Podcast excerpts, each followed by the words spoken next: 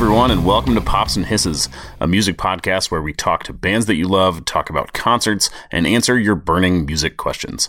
I'm your host, Kevin Coffey, and in this episode, we have another installment of Ask the Music Guy, and we're talking about how music menus can be more appealing and if record labels even matter anymore.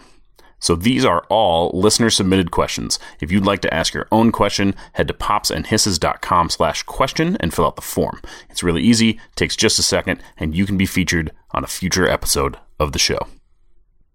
So we're going to get to your questions soon, but first, let's take a look at the news. So there's a lot going on in music right now. U2 is back in the studio making a new album. Hopefully they don't put it on everyone's phones without telling anybody. Also, Kid Rock has a new song where he calls out snowflakes, and if you weren't sure, it totally, totally sucks. Uh, it sounds like a parody of a Kid Rock song written by a boomer complaining about millennials, which actually is something he does in the song. Skip it.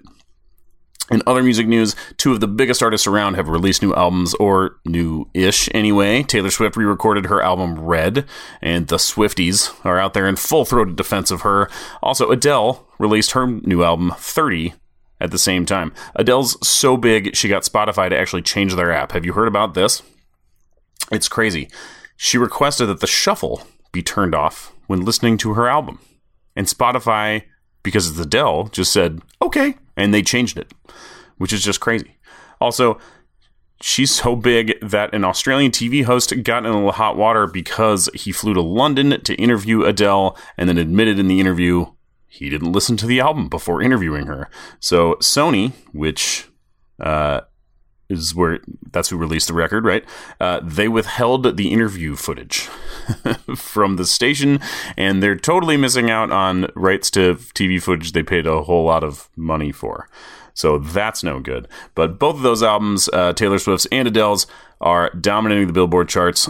Taylor's, especially her new version of All Too Well, the 10 minute version, is number one on the Hot 100. It's the longest song to hit number one on the Hot 100 ever because it's 10 minutes long. And uh, her new album, Red Taylor's version, is number one on the album charts at the same time. So it's a monster. Now, I'm going to get yelled at for this, but am I the only person who just isn't totally raving about this? I mean, I'm generally not a fan of re recorded albums in general. They don't really do anything for me. It's like a covers album, but I think the best covers are those that do something new with the material. And these re recorded things are just kind of rehashes of the same songs. Now, before you just stop shouting at your phone or at your car or wherever you're listening to me from, I'm aware Taylor Swift included new songs. But, you know, did this already super long album really need eight more tracks? I mean, don't get me started on All Too Well. It didn't really need a 10 minute version with even more cringy lyrics, despite all the people, millions and millions of you who have streamed it so many times it hit number one.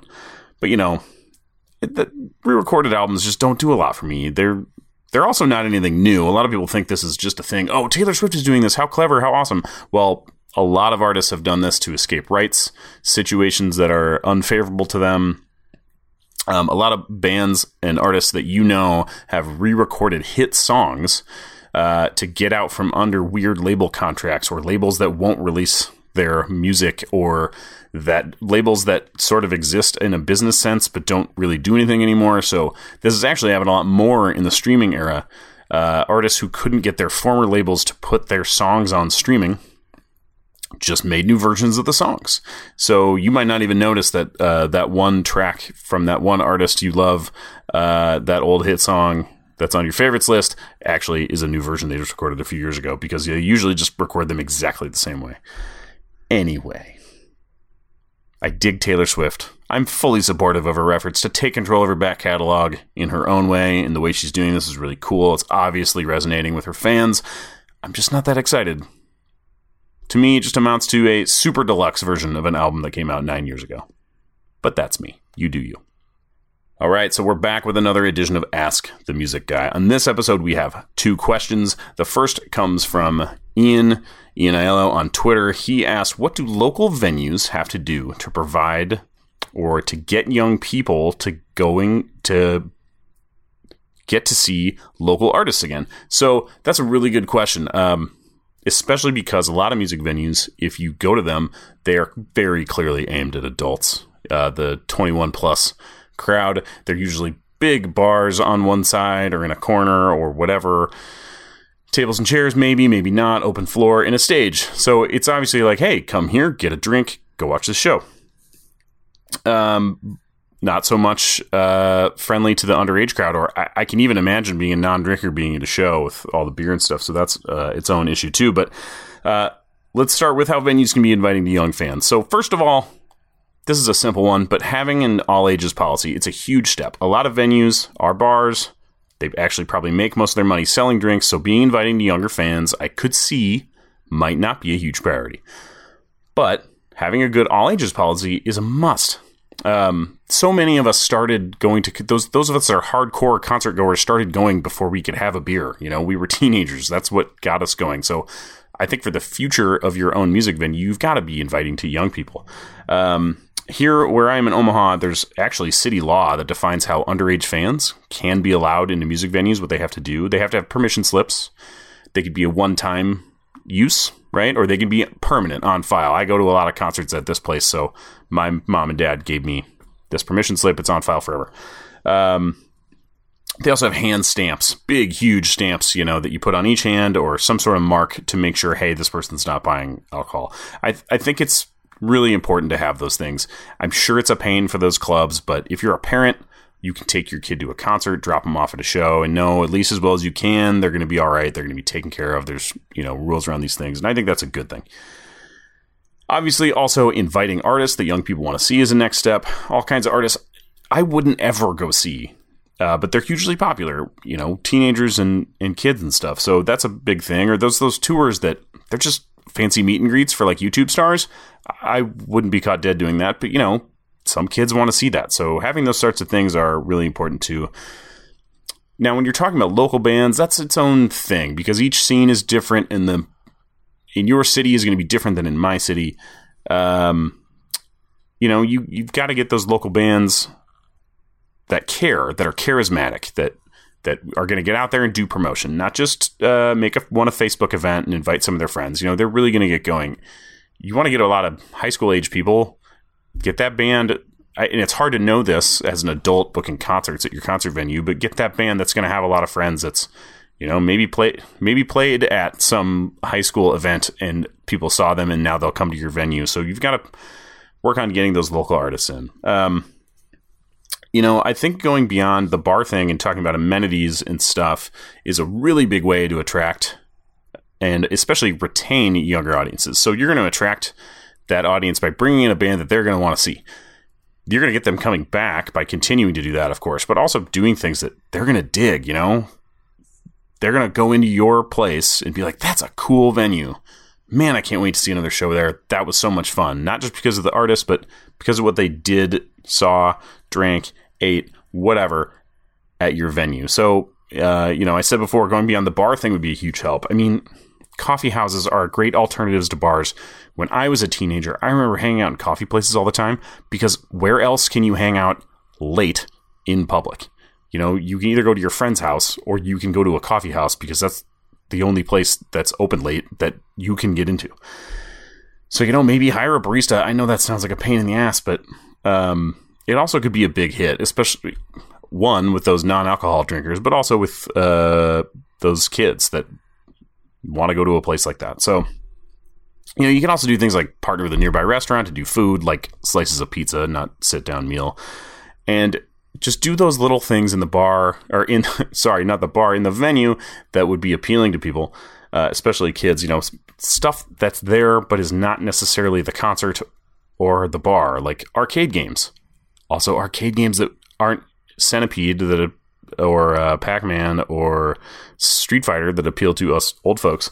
Uh, but you know, things they would think was fun. A photo booth. I mean, this sounds really silly, but maybe even a selfie station. It sounds dumb, but what if there was a well lit corner of your venue with a sweet mural or a neon sign of the name of the bar or something like that? Guess how many people would take selfies in front of it? Tons of them would. That would be super cool. I'm not suggesting you turn your music venue into one of those selfie museums, but you know, have a spot or two in the place where you can get a good photo. I'm sure you'd have people literally lining up to do it. And by the way, also free advertising for your venue. So those are just some of the things I thought about. Obviously, that couldn't be everything. If you got anything else, any other ideas, I would love to hear them. uh, hit me up via the website or uh, send me an email or find me on social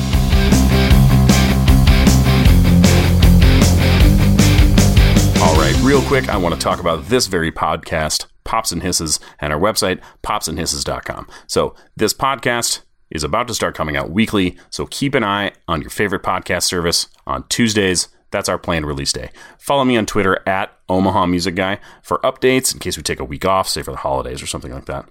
Also, I'm back writing concert reviews regularly. I've been writing about music for more than 15 years, primarily in the Omaha World Herald, and of course, the pandemic threw a wrench in the gears of the concert industry, including my ability to see concerts. But I'm happy to tell you, I'm going to be back in the pages of the World Herald as a freelancer. I'm also going to continue to write for popsandhisses.com, and all of the reviews from the paper, plus all of the other reviews I do, both of those are also posted on our site. So last week I saw country duo Dan and Shay, and I saw indie rock band Silversun Pickups. Any guesses which one I liked more?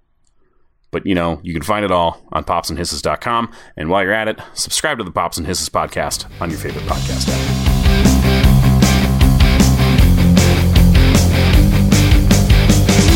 All right, on to our second question. So, this is a neat one. Do you think record labels will be obsolete at any time? With the way the bands and artists can basically do everything themselves with the internet? That question, which is a great one, comes from Kelvin on Twitter. So, the nature of record labels have definitely changed, but I don't think that they're going to go away. They are still the best way to get your music out there, of course, if that's an option for you and you've been offered a recording contract. So, a lot of people don't actually know how record labels work. They are, you know, can do a lot of different things. In the modern sense, uh, first off, a label is offering its connections. They know people. They know studios. They've worked with studios. They know publicists that they could hire for you. They know producers who've worked with their other artists in the past. They know booking agents. They've done this whole thing a bunch of times. And doing it with you will be easier with them on your side because they can make those connections for you. Second, record labels are kind of like a bank. So, recording an album properly, I'm sure you wouldn't be surprised. Like renting a studio, hiring a producer, getting it mixed, getting it mastered is damn expensive. So, a label fronts you that money. They pay you in advance. If you've ever heard that term, that's what it means. They say, hey, here's some money. We're going to go help you make the album. So, they're kind of like a bank, though. Technically, you owe them that money, and you'll pay them back as uh, your album gets sold and streamed. So, you look at those breakdowns and people talk about how much people make from Spotify and stuff. There's uh, some goes to Spotify, some goes to the label, some goes to the artist. Well, until you hit that break even point, the amount of money that you paid, everything for you, that portion that would go to the artist goes to the label too. Eventually, you'll hit that break even point, um, and sales beyond that start paying you. Uh, this is the basic version. Details will vary from artist to artist. Uh, you might get paid a little bit on top, you know, to keep you having some money while the label takes a larger share until you hit break even. It can kind of depend. But basically, the record label is a bank loaning you money to make your record. So that's a huge benefit. The alternative is paying it for yourself or doing Kickstarter or whatever. And, you know, that's risky or expensive. Who has the money to go, you know, hire a bunch of people to do this stuff? Not everybody. Um, and last of all, labels are just an all in one services business. They have publicists on staff, they have a radio department, they'll make merchandise for you, uh, they'll work to get music placements in TV and movies, they have designers that will make your album art. They can just do a lot of stuff for you.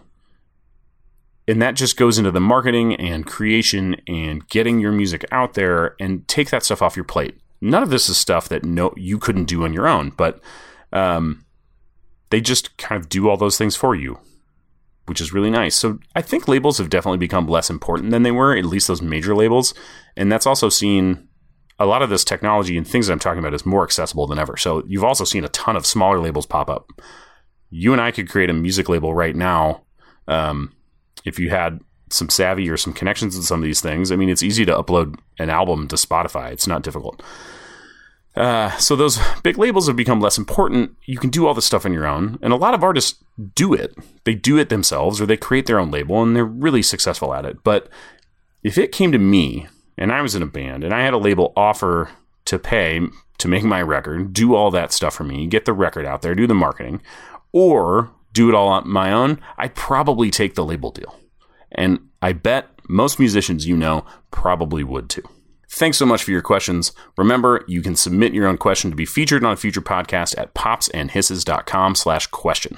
I'm your host, Kevin Coffey, and you can follow me on Twitter as at Omaha Music Guy, or find my page on Facebook by searching for Kevin Coffey, which is spelled C-O-F-F-E-Y. Thank you to Hurrdat Media for producing the show, and find lots more of our podcasts at hurrdatmedia.com slash network. That's H-U-R-R-D-A-T media.com. Thanks for listening. See you next time. A Hurrdat Media Production.